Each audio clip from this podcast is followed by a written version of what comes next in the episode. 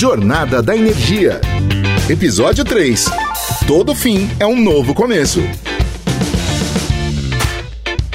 De repente uma das matérias-primas responsáveis por progressos e problemas não fosse mais utilizada? É uma situação hipotética, mas é possível. Afinal, o petróleo é uma fonte de energia finita, o que significa que um dia vai acabar. Como ficaria a economia? E o meio ambiente? E a sociedade? É o que vamos abordar hoje no terceiro episódio do podcast Jornada da Energia.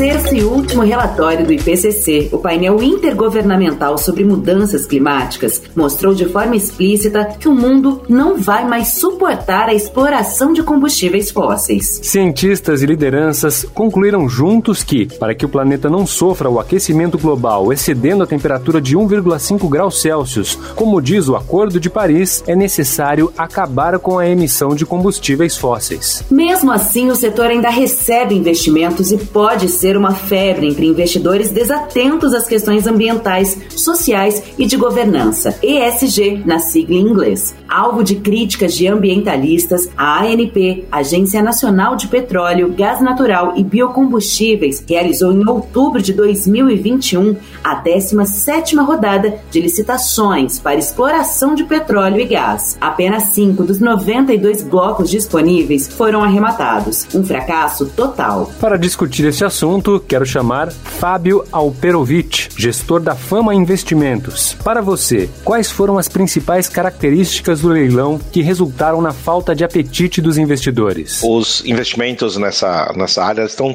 sofrendo uma transformação grande. Antes, uh, o, a maneira desses investimentos serem vistos era só uma análise financeira. E agora outros aspectos estão sendo levados em consideração.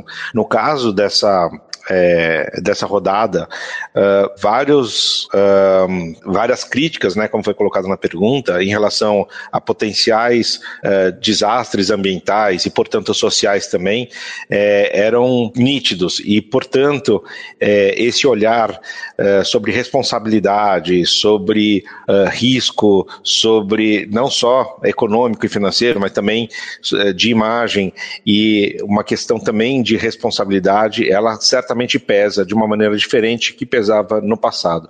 Então, apesar de ser combustível fóssil, é, que por natureza é um problema por si só, os investidores é, deste segmento eles estão incorporando cada vez mais algum tipo de responsabilidade nas suas análises que vai além da análise financeira. Precisamos considerar que um bloco petrolífero em fronteiras exploratórias demora, nas melhores hipóteses, de 10 a 15 anos para começar a produzir. Então, por que a gente pode considerar a compra destes cinco blocos arrematados no leilão da ANP como investimentos de risco? Pois é, essa é uma questão uh, que foi levantada pré-leilão e, infelizmente, nem todos dão atenção, mas acho que é uma questão que a gente deve é, focar um pouco é, cada vez mais, porque este, uh, uh, essa questão ESG não é uma questão estanque, é uma questão em movimento. Se a gente olhar 5 ou 10 anos para trás, eram pouquíssimos, raríssimos os investidores que sequer é, tinham qualquer é, noção sobre mudança climática ou muito menos preocupação ambiental. Então a gente vê essa evolução acontecendo. Quando uh, a gente projeta 5 ou 10 anos para frente, várias coisas terão evoluído e mudado. A primeira delas é a precificação dos ativos. Né? Então, é, se um ativo de combustível fóssil hoje já tem algum tipo de restrição de alguns investidores e, portanto, é, eles são precificados com algum desconto em relação a ativos de outros setores, o que dirá a 10, daqui a 10 anos. Portanto, tem um risco de é, é, valuation por si só. Mas, além disso, tem outros riscos, né? tem risco de é, demanda, né? então é, há soluções que estão sendo propostas e implementadas ao longo do tempo, e, e em 10 anos é um espaço relativamente curto de tempo, mas grande o suficiente para começarem, começarmos a ver algum tipo de transformação. Mas eu acho que talvez algo que é, deva também ser é, colocado no radar é a questão das litigâncias. Né? Hoje rareiam as litigâncias climáticas e eu acho que essa é uma tendência inexorável. A gente já viu no Tribunal de Haia, no ano passado, a, a uma empresa sendo condenada para que ela reduzisse substancialmente suas emissões, o que significa certamente bastante dinheiro envolvido no, no, no investimento nesse sentido. Agora, é, em 10 anos, a gente vai ver bastante é, evolução na questão de número de casos de litigância climática e quando esse assunto se juntar com justiça climática, ou seja, o lado social também litigando, é, certamente uh, os, o lado econômico dessa equação ele vai ter um desbalanceamento para um lado. Então, ignorar é, o que, o, o, a maneira que o mundo vai evoluir nos próximos 10 anos me parece é, um erro básico para aqueles que estão é, olhando para o hoje. Agora chamamos a Sueli Araújo, que é especialista sênior de políticas públicas do Observatório do Clima e ex-presidente do IBAMA, para falar do cenário do mundo em 2030. Podemos ter uma ideia de quando uma nova bacia leiloada agora começa a produzir? E é razoável começarem a desenvolver uma fronteira de petróleo agora? Bom, é, o que nós temos de histórico no caso brasileiro é que após os leilões offshore, normalmente a, a produção de cada bloco demora entre 10 e 15 anos. Significa que um bloco é, leiloado agora é, vai é, começar a produção né, já perto, é, na verdade, de um momento na, na realidade mundial em que a, a a energia de origem fóssil vai estar altamente questionada, né? Nós temos, é, nós estamos no meio de uma crise climática. Os dados do IPCC, o painel intergovernamental das Nações Unidas sobre mudanças climáticas, que reúne os principais cientistas do mundo, né? Mais de 800 cientistas, já mostrou nos seus relatórios mais recentes que o mundo tem que reduzir pela metade suas emissões até 2030, se quiser ter chance de manter o aumento de temperatura em um grau e meio, considerando os níveis pré-industriais, né? Isso significa que nós temos que ir com vontade, com força, com vigor para a descarbonização, né? O mundo inteiro sabe dessa realidade. Nós estamos com um problema é, na esfera internacional é, de os países assumirem ambições mais fortes em termos de redução de emissões, mas nós temos que pensar nisso com muita seriedade. É, nós temos que entrar num cronograma de descarbonização. Então, quanto, quanto que o petróleo vai valer né, em 2030, em 2035, em 2040? O Brasil quer ser o último grande produtor de petróleo, isso é um destino é, adequado para o país? Né? Eu não estou nem falando em phase out, eu estou falando em termos de estratégia para é, não só para a questão energética, mas uma estratégia de país. Né? Então, o Brasil é um país com um potencial enorme em renováveis, sempre foi. Quer dizer, nós temos que ir para esse caminho. Será que esse é o caminho correto no caso brasileiro? Eu tenho realmente sérias dúvidas. Acho uma opção equivocada e acho que o governo tem que se planejar com um cronograma sério, vigoroso na linha de descarbonização. E, e, e com isso, as novas aberturas, né, a, a, abertura de novas áreas de exploração é, passa a ser bastante questionável. Não só como foi aqui no Brasil, no caso da ANP, essa preocupação da aposentadoria de campos de petróleo e gás está em discussão também no exterior. A maior empresa de mineração do mundo, a BHP, já decidiu passar a bola, com o anúncio público de que vão vender todos os seus ativos de petróleo e gás, eles vão focar agora em minério de ferro e cobre, metais que têm sido mais valorizados. Mas esta substituição não acontece de uma hora para outra, ainda mais porque desativar este setor não é barato. Nos Estados Unidos, a infraestrutura de exploração de petróleo e gás está velha e o custo dos fechamentos são maiores do que os próprios recursos da indústria. Dito isso, é considerável continuar com uma produção menor de petróleo no futuro? A Sueli responde pra gente. Eu acredito que o planejamento tem que levar a um mínimo de uso de petróleo.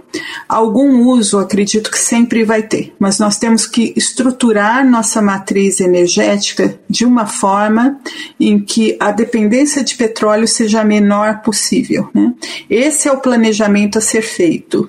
Então, você tem, é, por exemplo, a Petrobras. O que, que tem que fazer com a Petrobras? Vamos fechar a Petrobras? Não é o caso. A Petrobras pode se transformar numa empresa de energia, na verdade, e que comande é, a descarbonização. Isso é possível. Isso é possível. O Brasil tem condições fortes, como poucos países têm, é, de desenvolver solar, eólica, mesmo naqueles empreendimentos que dependem de muita energia, de energia firme, as nossas velhas hidrelétricas conseguem suprir. Nós não precisamos ficar implantando novas hidrelétricas na Amazônia, mas nós temos um parque é, hidrelétrico que consegue fazer a sua parte é, se a crise hídrica ajudar também, né? Mas nós temos assim várias opções é, como poucos países têm, é, de liderar é, uma, uma, um quadro é, de a menor dependência possível de petróleo. Né?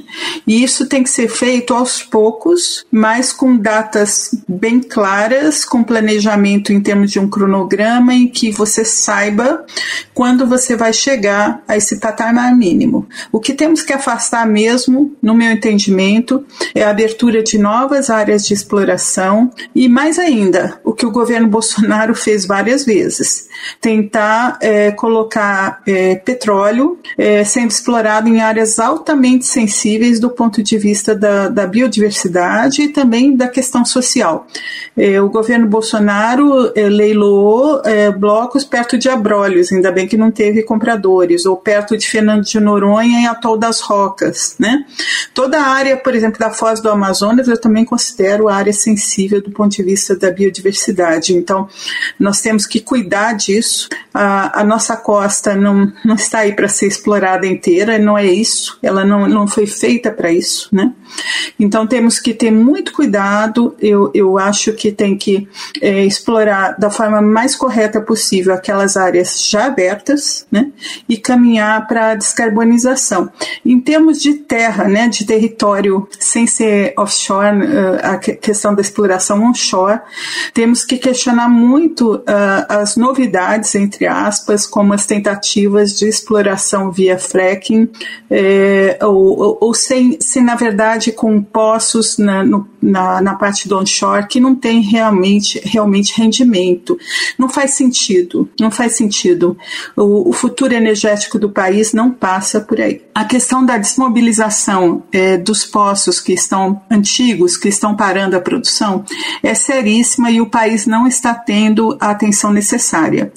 Nós temos notícias de várias transferências desses poços, por exemplo, a Petrobras passa um poço que já está no final de sua vida útil para empresas menores que não terão as condições de realmente desmobilizar aquele material todo. Isso é muito perigoso. Na verdade, nós temos que ter muita atenção é, para esses processos de desmobilização e de desmonte das estruturas é, eles são é, potencialmente bastante impactantes para o meio ambiente, isso tem que ser acompanhado de perto pelos órgãos licenciadores, no caso do offshore, pelo IBAMA. Né? É, é realmente uma, uma questão que o país não ainda não começou a olhar como deveria. Né? É, tem sido feito estudos da questão de aproveitamento dessas estruturas para eólica, tudo isso pode ser estudado. É, é eu não descarto alternativas. O que não, se, o que não pode ser feita simplesmente as empresas maiores transferirem para empresas é, para aproveitar o finalzinho da vida do empreendimento e depois ficar com abacaxi sem recursos reais de assumir a complexidade da desmobilização. Isso é, isso é uma área nova, na verdade. Né? Os, os primeiros blocos que estão nessa situação nós vamos começar a enfrentar agora, né?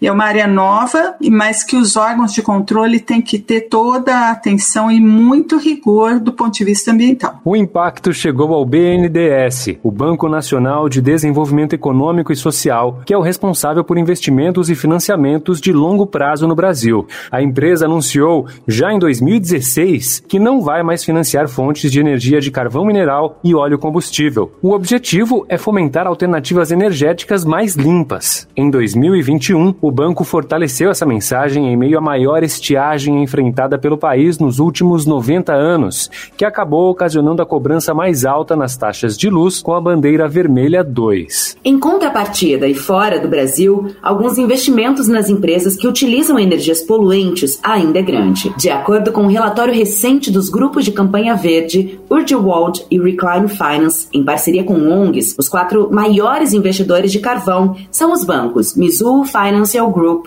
Barclays, Citi e JP Morgan Chase, todos membros da Net Zero Banking Alliance, grupo liderado pela ONU, alinhado com os objetivos do Acordo de Paris e com a diminuição de taxas de carbono. Porém, há uma grande discrepância entre teoria e prática. Pois é, Renata. E os riscos da exploração de petróleo são muitos para o ecossistema. Em meio a todo esse freio que o mundo está começando a para cessar o uso de energias não renováveis, a gente encontra o cenário brasileiro que acabou de descobrir o pré-sal. Como será que vai ficar a partir de então? Fica aí o questionamento. Ministério Público Federal recebeu inúmeras denúncias de possíveis irregularidades no licenciamento ambiental de perfuração marítima de blocos da bacia da Foz do Amazonas, que estão hoje sob responsabilidade da Petrobras. Muito bem, agora eu vou pedir para o Vinícius Nora, analista de conservação do WWF Brasil, nos contar um pouco como é a biodiversidade local nas fronteiras exploratórias entre Foz do Amazonas e Abrolhos e quais são os riscos socioambientais de se explorar petróleo na região. Os ambientes né, marinhos, por si só, eles têm um grande risco relacionado ao petróleo e gás em casos de derramamento. Esse, é um, esse talvez seja o risco mais, é, o que mais amedronta né, a, a parcela da população que está ali preocupada com esse tipo de risco. E aí você tem um fator adicional para a Foz do Amazonas, que a região da Foz do Amazonas, Amapá, Pará e parte do Maranhão, ela abrange 80% da cobertura de manguezais manguezais do Brasil. O Brasil tem a segunda maior cobertura de manguezais do mundo e entre Marajó e até uma parte do estado do Maranhão, a gente tem a maior faixa contínua de manguezais protegidos do mundo. Essa, essa área que conta com o tipo de unidade de conservação que é a reserva extrativista, ela tem como função é, social, principalmente, manter os modos de vida dessas comunidades que ali vivem. Né? Dados do, do levantamento do cadastro de beneficiários de 2014 do ICMBio mostram que só as reservas extrativistas que na época foram levantadas, que esse dado já está defasado, né, um dado de 2014, e outras reservas extrativistas foram criadas depois disso, a gente tem uma perspectiva de 55, 60 mil famílias nessa região. São famílias que vivem principalmente da cata do caranguejo, é, da, da, da, atividade de, de, de, coleta de marisco, né, da pesca artesanal, do turismo sustentável, turismo de base comunitária, entre outras várias atividades né, mas principalmente essas que dependem do modo de vida tradicional. Então, quando a gente olha para é, os índices que foram criados de sensibilidade ao óleo, inclusive são estudos criados pelo governo, mostram que essas áreas úmidas, como manguezais, salgados, lavados, etc., são as áreas mais sensíveis ao, ao óleo, porque são áreas que é de difícil limpeza, né? O impacto é muito grande. É, isso quer dizer que para os recifes de coragem o impacto seja menor? De maneira alguma, né? Então, então, é, atrelado ao estuário amazônico, né? Então vamos ampliar a visão ecossistema desse local. A gente tem um grande sistema de recifes amazônicos. Esse, esse sistema de recifes amazônicos, esse grande sistema recifal, ele conta é, com grandes jardins de esponja, né? Bancos de rodolitos, presença de corais, né? Confirmadas e é uma área de 56 mil quilômetros quadrados. Então, juntos, né? O grande sistema de recifes é, é amazônicos e esse esse grande potencial, né, que é a cobertura de manguezais da costa amazônica, juntos eles formam, né, é, um grande sistema integrado que não tem como se dividir. Então, é, avançar a fronteira exploratória sobre essa região é algo muito é, perigoso do ponto de vista do risco socioambiental. E para falar para além de comunidades tradicionais, a gente tem uma pesca de larga escala muito, é, muito grande na região, muito importante. Segundo dados de 2010, foi o último dado de estatística pesqueira do Brasil, Maranhão e Pará ocupam a segunda e terceira posição de capturas de pescado no Brasil, né? Isso se deve muito à captura de pescado é, também interior, mas muito, né, à captura de pescado nessa região, pescados, pescarias como pesca do pargo, a pescada amarela, né, entre outras espécies, elas são muito importantes nessa região, inclusive para a frota pesqueira que ali atua. Mas a gente falou de uma bacia só na área marinha que está sofrendo com o avanço dessa nova fronteira exploratória, né? A gente, se a gente descer da Foz do Amazonas, que é a última bacia marítima, né, no nosso litoral, já pegando literalmente o Oiapoque, a gente tem bacia do Pará-Maranhão, bacia de Barreirinhas, outras bacias tão importantes quanto que também tem essa relação com as reservas extrativistas que eu mencionei, etc. É, então são áreas muito importantes. Também tem a presença de bancos de rodolitos, né? É, tem a presença de outros ambientes recifais importantes, né? Como São Pedro e São Paulo ali. E, e aí descendo, o que a gente complementa uma, uma visão do que seria a margem equatorial, que hoje é a grande fronteira exploratória que almeja o setor de petróleo e gás, a gente vai até a Bacia Potiguar, por exemplo, que inclui Atol das Rocas e Fernando de Noronha, recentemente é, que tomou os, os noticiários, né, com o avanço dos blocos de petróleo sobre essa região turística icônica para o Brasil. Né. Ali nessa região a gente tem uma riqueza recifal gigantesca e mesmo gigantesca ainda desconhecida em partes. Montes oceânicos como o Banco Maracatu, os recifes mesofóticos ao redor do Atol das Rocas e a cadeia marinha de Fernando de Noronha são loca locais né, únicos no Brasil que ainda precisam é, de muitas é, pesquisas para descrever sua magnitude, mas o pouco que já se conhece já sabe o tamanho da importância é, desse local, né? E aí a gente vai para outros tipos de impacto. Imagina o, o turismo é, de, de Fernando de Noronha sendo afetado, né, pelo avanço de, de estruturas offshore de petróleo e gás, ou até mesmo, né, um vazamento de petróleo e gás. Você impacta uma, uma economia inteira é, de uma maneira muito contundente, né? E é, essa é a, a perspectiva, né, da biodiversidade, do risco socioambiental na margem equatorial e que não fica só por aí. A gente tem vários outros locais, né? Se a gente for descer mais ao sul, ao sul da Bahia, a gente tem e norte do Espírito Santo, tem a região é, de Abrolhos, né? Região de Abrolhos, que é o maior banco recifal do Atlântico Sul, abriga aí só no sul, só na região da Bahia, 6, um pouco mais de 6% da cobertura de manguezais do país, né? Para além dos recifes de corais. É uma região icônica pelos chaperões, pela pesca, reservas extrativistas também ao redor desse local, que garante a vida de muitas dessas comunidades, né? E até mesmo outras atividades é, de escala é, comercial barra industrial, como a carcinicultura, que podem ser afetadas sim, né? Por um vazamento de petróleo na região. Então você tem desde a da pesca artesanal de subsistência, a artesanal comercial de larga escala e até atividades é, comerciais de larga escala, como aquicultura e turismo, né, em locais como é, Fernando de Noronha, podendo ser impactado por essas áreas de petróleo e gás. E não à toa, até hoje, esses, essas localidades não têm suas fronteiras de petróleo consolidadas, porque de fato foram áreas que são áreas consolidadas quanto à sua é, importância de biodiversidade, e justamente no fim da era do petróleo, que é para onde a gente está se encaminhando, né, o, o setor quer explorar em sua capacidade máxima, né, dado todo o contexto geopolítico, etc., quer explorar é, tudo que pode até, até, até que o cenário econômico possa virar para outros tipos de energia, né, de fato, a transição energética, e aí isso ainda cria um outro problema, que são os ativos encalhados, né, é, gerando problemas econômicos para investidores setores é, inteiros. Mas isso ajuda a pintar um pouco do, do cenário né, de fronteiras exploratórias, o risco socioambiental e para onde que a gente pode caminhar uma gestão econômica né, que não considere, por exemplo, as agendas de socioambientais, as agendas conhecidas como ESG, né, para essas regiões. Com isso, a gente chega na nossa ambição para o futuro. É essencial considerar a inibição da exploração de petróleo e gás na foz do Amazonas, Abrolhos e outras áreas de fronteira por meio da conscientização dos atores acerca de seus impactos sobre as mudanças climáticas e outros fatores socioambientais. É essencial a presença da população conscientizada sobre os impactos ambientais que estas áreas exploradas podem causar no meio ambiente e na vida das populações da região. E por falar em inserir pessoas nesta luta, por que não incluir atitudes individuais e coletivas que podemos adotar para evitar as implicações das mudanças climáticas? Segundo a Petrobras, 40% de um barril de petróleo vira diesel e 18% gasolina, o que dá a noção da presença do petróleo na mobilidade urbana. Então, adotar formas de mobilidade mais sustentáveis é essencial. Ande mais de bicicleta, caminhe mais e utilize transportes públicos, pois assim você vai estar consumindo menos combustíveis fósseis e, consequentemente, ajudando o planeta. A gente também deixa este alerta para os governantes. Investir em mobilidade coletiva é investir em qualidade de vida e É necessário incluir cada vez mais ciclovias e ciclofaixas e ampliar o atendimento dos transportes públicos nos municípios.